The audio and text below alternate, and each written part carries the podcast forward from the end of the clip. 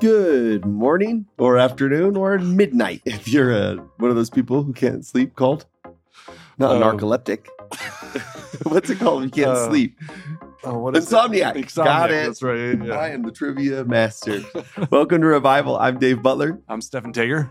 Welcome. If it's your very first time, if you're a longtime traveler with us, welcome again. Uh, P.S. We drop these every Tuesday, just so you know, because it's the day of double blessings. So if we ever start like that, now you're in on the in crowd on why we will say something like that.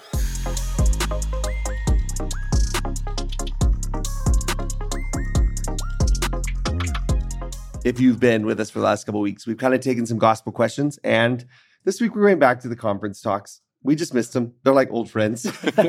and we felt like they were answering some of the same questions that we were getting, anyways. And so it was just like, oh, let's just go back to these guys that we missed. And so, Dave, tell them the real reason why we're going back on this conference talk today.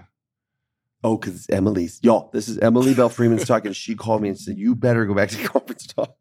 That's Just not true. we just made that up. I called her last night. I told her I was going to say that, by the way. She was like, you can't. But we'll just find out if she's actually listening. Today's talk that we are going to, you know, take some thoughts from and, and look at is uh, Sister Freeman's talk from conference. Uh, actually, it's kind of funny to say. I don't know what to, I don't think I've ever called her Emily Belle Freeman before. it's kind of funny. Sister President Emily Belle Freeman. Yeah, yeah. It's called Walking in Covenant Relationship with Christ. It's a good one. Dave, I love to walk. I love to go on walks. Oh my gosh, I know you do. I saw your Instagram stories the other day where you were filming yourself walking through the woods like you were in Scotland or something. I don't know. Do you like to walk? I went on a walk this morning, actually. Really? Yeah. How was it? I like it. I like walking. Yeah, it like deeply clears my mind and it's just so refreshing. Do you like walking by yourself? I do like to walk by myself, you know. I also like to go with, you know, family members too, but sometimes it's good just to be by yourself to clear your mind, get revelation that way. You guys, if you are just listening to this, let me just paint a picture for you right now that Stephan is wearing a tweed jacket. He is dressed as C.S. Lewis on Halloween. What he's doing. So the fact that he's talking about walking in the woods, it's like I I just can't even paint for you how perfect this is right now. There comes a, a time in every uh, professor's life where he has to buy tweed, and that was last week for me. This is the first time I wore tweed teaching today. Welcome. It's Tweed Tuesday. Thank Oh, you. Thank you. I want you to move to Oxford right now. so good. All right, back to walking. yes, and I actually think walking is sacred and revelatory. There are there's powerful imagery about walking with the Savior, and that's where Sister Freeman starts off. Can I ask you this question? Yeah. So just someone taught me once upon a time that in Genesis they talk about walking with the Lord, and that's sort of like a Hebrew Oh, I don't know. um, imagery. Yeah, I don't it know. didn't literally mean that they went on walks together, but there Hmm. is just like this Hebrew phrase that's translated as walking with the Lord. Having this memory of learning that, and it really actually means it's more of a relationship word than it actually is a go on a walk Huh. Word. So when you said walking is sacred, I started to roll my eyes, and then I remembered that, and I was like, actually, I think you're right. so Sister Freeman talks about being in Israel on a trip, and she has a tour guide, and uh, she's injured at this point. And Dave, you might know the story better. I pushed her. Did you really? No. I thought you meant to help her along. the No, no, no, no. That's awful. And then, um, Now she tripped over this boy selling bracelets. oh, are you Yeah, serious? In yeah. Israel? Yeah. Wow. It's kind of like they were, you know, they kind of sell Yeah, yeah, yeah, She got, and she got tangled up and tripped on a rock and Wow. yeah, broke Wow. her ankle. While she was there. Yeah. Okay. Yeah. And so, like day one of the tour. oh my, Yeah. wow. And so she wants to go on this walk. It's near Capernaum, right? Yeah. And uh, they call it the Jesus Trail. She says, I navigated the steep path and the boulders for a time on my own. So she starts to walk it. She's injured. Then, moved by the sincerity of my commitment, Maya pulled out a thin rope, tied it to the handlebars of my scooter, and began to pull. She pulled me up the hills, through lemon orchards, and along the banks of the Sea of Galilee. At Journey's End, I expressed gratitude for my sweet guide who had helped me accomplish something I could have never accomplished on my own. She's setting us up to start to see some of the beautiful symbolism of walking with God, Mm. referring to Enoch, who the Lord commanded, Walk with me. She says, No matter the heaviness of our story or the current course of our path, He will invite us to walk with Him.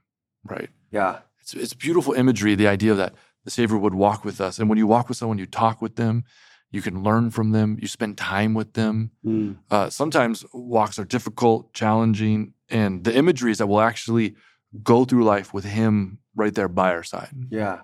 Well, and I can't remember if we talked about this on here before in a past episode, just that essay. Did you point out to me? I read one time called the How Fast Do People Walk? Five Mile an Hour. God, I think is what it's called. It's something like that.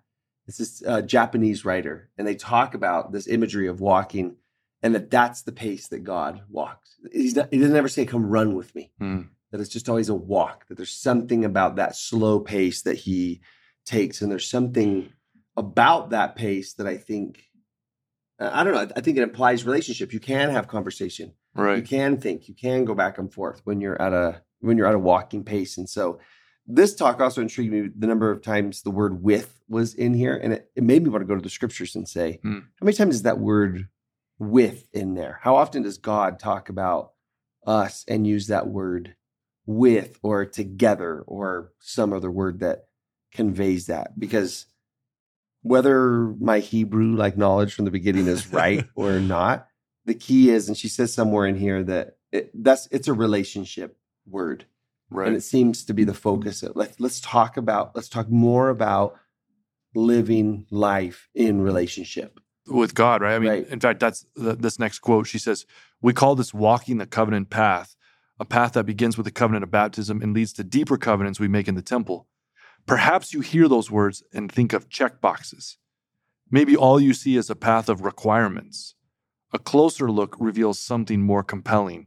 A covenant is not only a contract, although that is important, it's about relationship. Mm. President Russell M. Nelson taught the covenant path is all about our relationship with God.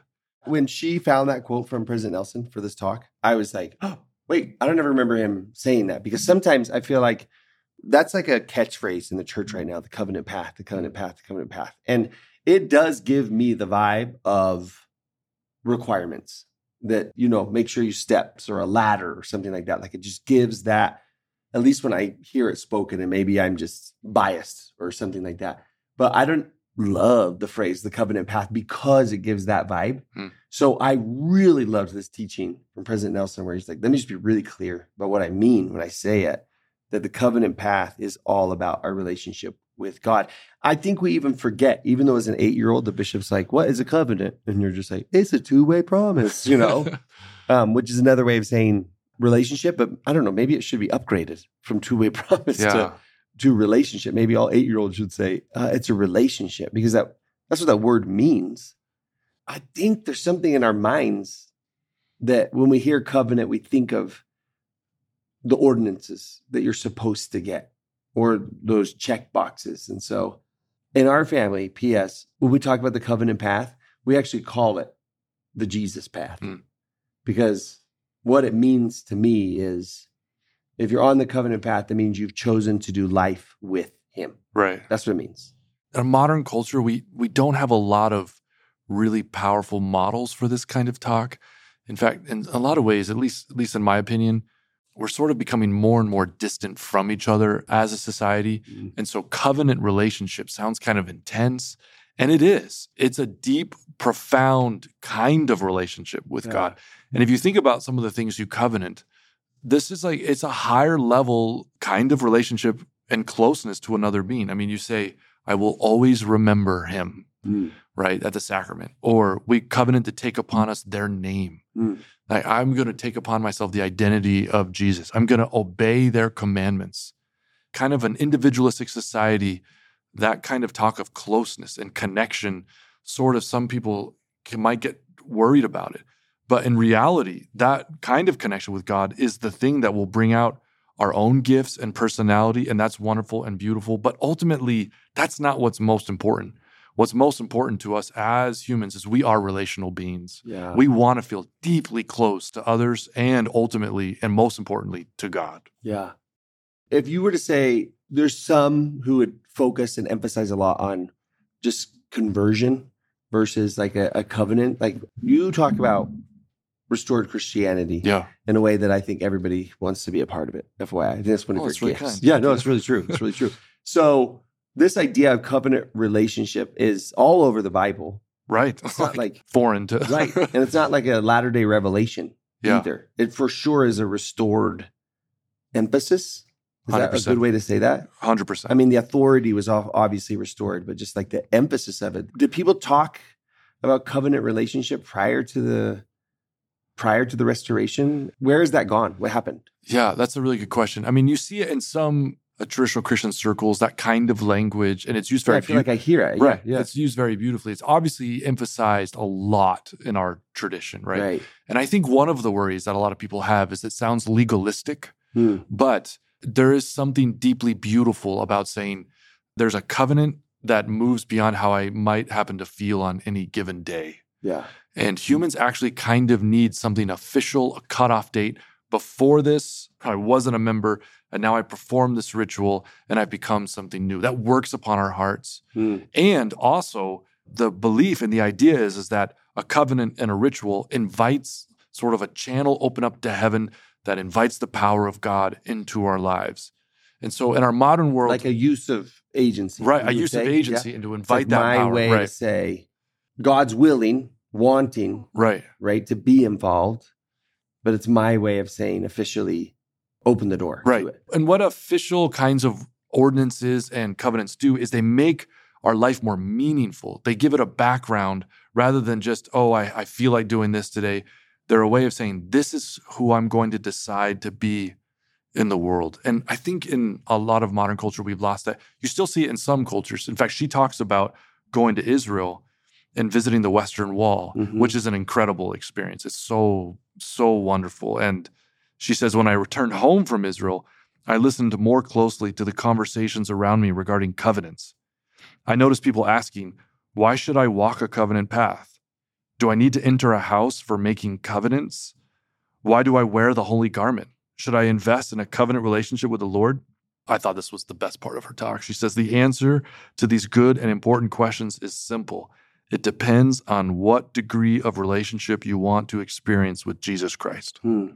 And I think that's the beauty of covenant relationship. We've talked about this before, and it's all throughout scripture, particularly Old Testament. Well, all scripture, just the comparison of God's covenant relationship with the house of Israel, he compares to a marriage. You're the bride, I'm the bridegroom. And and there's something about there's a line in here where she talks about you can just be acquainted with someone, or you can live in deep committed relationship with someone and there's something different about it and you can choose what degree i actually like this uses the word degree because we use that word in association with the degrees of glory Hmm. i don't know if she's meaning to make a connection but i do sometimes in my mind to say perhaps you know degree of glory is another way of saying degree of relationship Yeah. right Yeah. and there's something that an acquaintance, they can have an impact on you. They can influence you, but not the same way a person that you're covenantly committed to Mm. can. There's just something about that level of devotion and promise that I think just has an impact on who we become. it's hard to get at the language here. When someone says something like, Do I need to enter a house for making covenants? That really reflects this sort of modern idea. I don't know. In my mission, I heard this all the time. You don't need to go to a building to worship God, right? And of, I mean, Alma 30, what, three teaches that kind of thing. But on another yeah, and level, the Sacred Grove. Right, Uh, right, We have a, of course. We have a. church based off a So- boy meeting God in the woods. Right, you know? absolutely. So, so yeah. there's a deep truth to that. But there's also a truth that humans need sacred spaces Hmm. and sacred promises. What do you mean by need? For life to be meaningful, there has to be things outside of my willing it to be meaningful. Something has to come into my life and say, this is meaningful whether you think it or not. Huh, something higher than me. Right. Because if I just decide what's meaningful, and I've said this before, I can decide at any given moment Right, that it's not right, meaningful. right. Okay. And so when the Lord says, I have a sacred home and I have sacred covenants, that's the kind of thing that starts to say, oh, what matters in life? What is meaningful? Mm, And so people say, oh, I, I get a sense of freedom from not having to have covenants or not having to enter the temple. And that's true at first, but at the cost of that will come meaning. And, and ultimately, from our worldview, a sense of closeness and connection and the capacity to live eternally with God forever. yeah. I mean, she has that in the beginning, the paragraph you read about Maya, who took us through parts of the Jesus Trail and tied that rope. I don't know if Emily uses the word or not, but that word tethered. Yeah, is she does, One, yeah. Oh, does she? Mhm. It's one I'm really drawn to. And that's interesting for a soul like mine because I have a free spirit, but I feel a sense of security and I feel a sense of grounded and settled in a covenant relationship. It like puts my feet on the ground and my heart feels secure and inside a covenant relationship. So the words like tethered and tied and feel like words that I would normally buck against. Hmm. But maybe it's because I just had my 43rd birthday and I am getting more mature and I'm hanging out with people with tweed jackets. But I do feel like a sense of just like, and then interestingly, it feels more, I feel more free 100%. because I have no fear in the freedom, if that makes sense. yeah, I feel to safely explore dreams and purposes and and ambitions, but know that my feet are on solid ground and that I'm next to someone who's not only capable but also caring at the same time. yeah, yeah. There's like a deep uh, liberty that comes from security. I said this to Grace this morning. We were talking, and I just said, I love all the faiths of the whole world. And I think we have so much to learn from each other. I have a deep sense of gratitude recently for the rich theology of restored Christianity. It sounds like something that would come out of your mouth, but I really just feel like there is a, a deep beauty to it that I hope we're able to articulate in a really compelling way to people because I do feel that I feel like thrilled and secure at the same time. I don't know. Yeah, it's Yeah. just Oh, I love that. I mean, some some people may wonder, like, I love covenants, but sometimes I feel like it's just overwhelming. It's hard to know, am I keeping my covenants? Am I living correctly? Sister Freeman says, begin where you are. Don't let your condition hinder you. Yeah. Remember, pace or placement on the path are not as important as progress. yeah. So, yeah, we're walking the covenant path, but right now we're in the kingdom. We're members of the kingdom of God, and we are redeemed in the Savior. And now we walk on that path to become more and more like Him, and we're diligent, but direction's more important. You will never achieve always remember Him in this life. Yeah. right. In fact, President Eyring once wrote that that phrase is a spur that kind of, um, I'm paraphrasing the idea that kind of inspires us to keep trying harder, keep the commandments of this life Yeah. right but we strive we walk that path and and we just stay diligent as we try to achieve those things You said with so many times, and I know I said this at the beginning, I just keep coming back to it. Just that if I were to take a look at my life and realize how hard some parts of mortality can be, and given the choice, you can either walk this road of life by yourself with your own wits and your own strengths and your own knowledge and based off of your own experiences as you gather them or you can walk them together with the the creator and redeemer of the world. And it feels like that invitation is far too kind for him to offer. It cost him far too much for someone like me but he says like he said to jacob in the scriptures that she quoted he like he said to enoch walk this life with me. Let's walk it hand in hand. Let me be your personal teacher your tutor. Let me guide your steps. Let me this paragraph number 16 if you've printed this thing out the one right after she asked those questions it was emily's answer to the questions. Why should i walk a covenant path? And it was her way of answering this is why i choose Hmm. to live in make life decisions or whatever you would say. This is why i choose to live a, a covenant life and it's really cool but i just want to ask you how you would answer it. Why would i live a covenant path life? I just love god. I love god and his son and i want to be connected to them as much as i possibly can. And because his goodness and grace i just love him. I just Mhm. want to stay close to him. That's so awesome. Thank you. Yeah.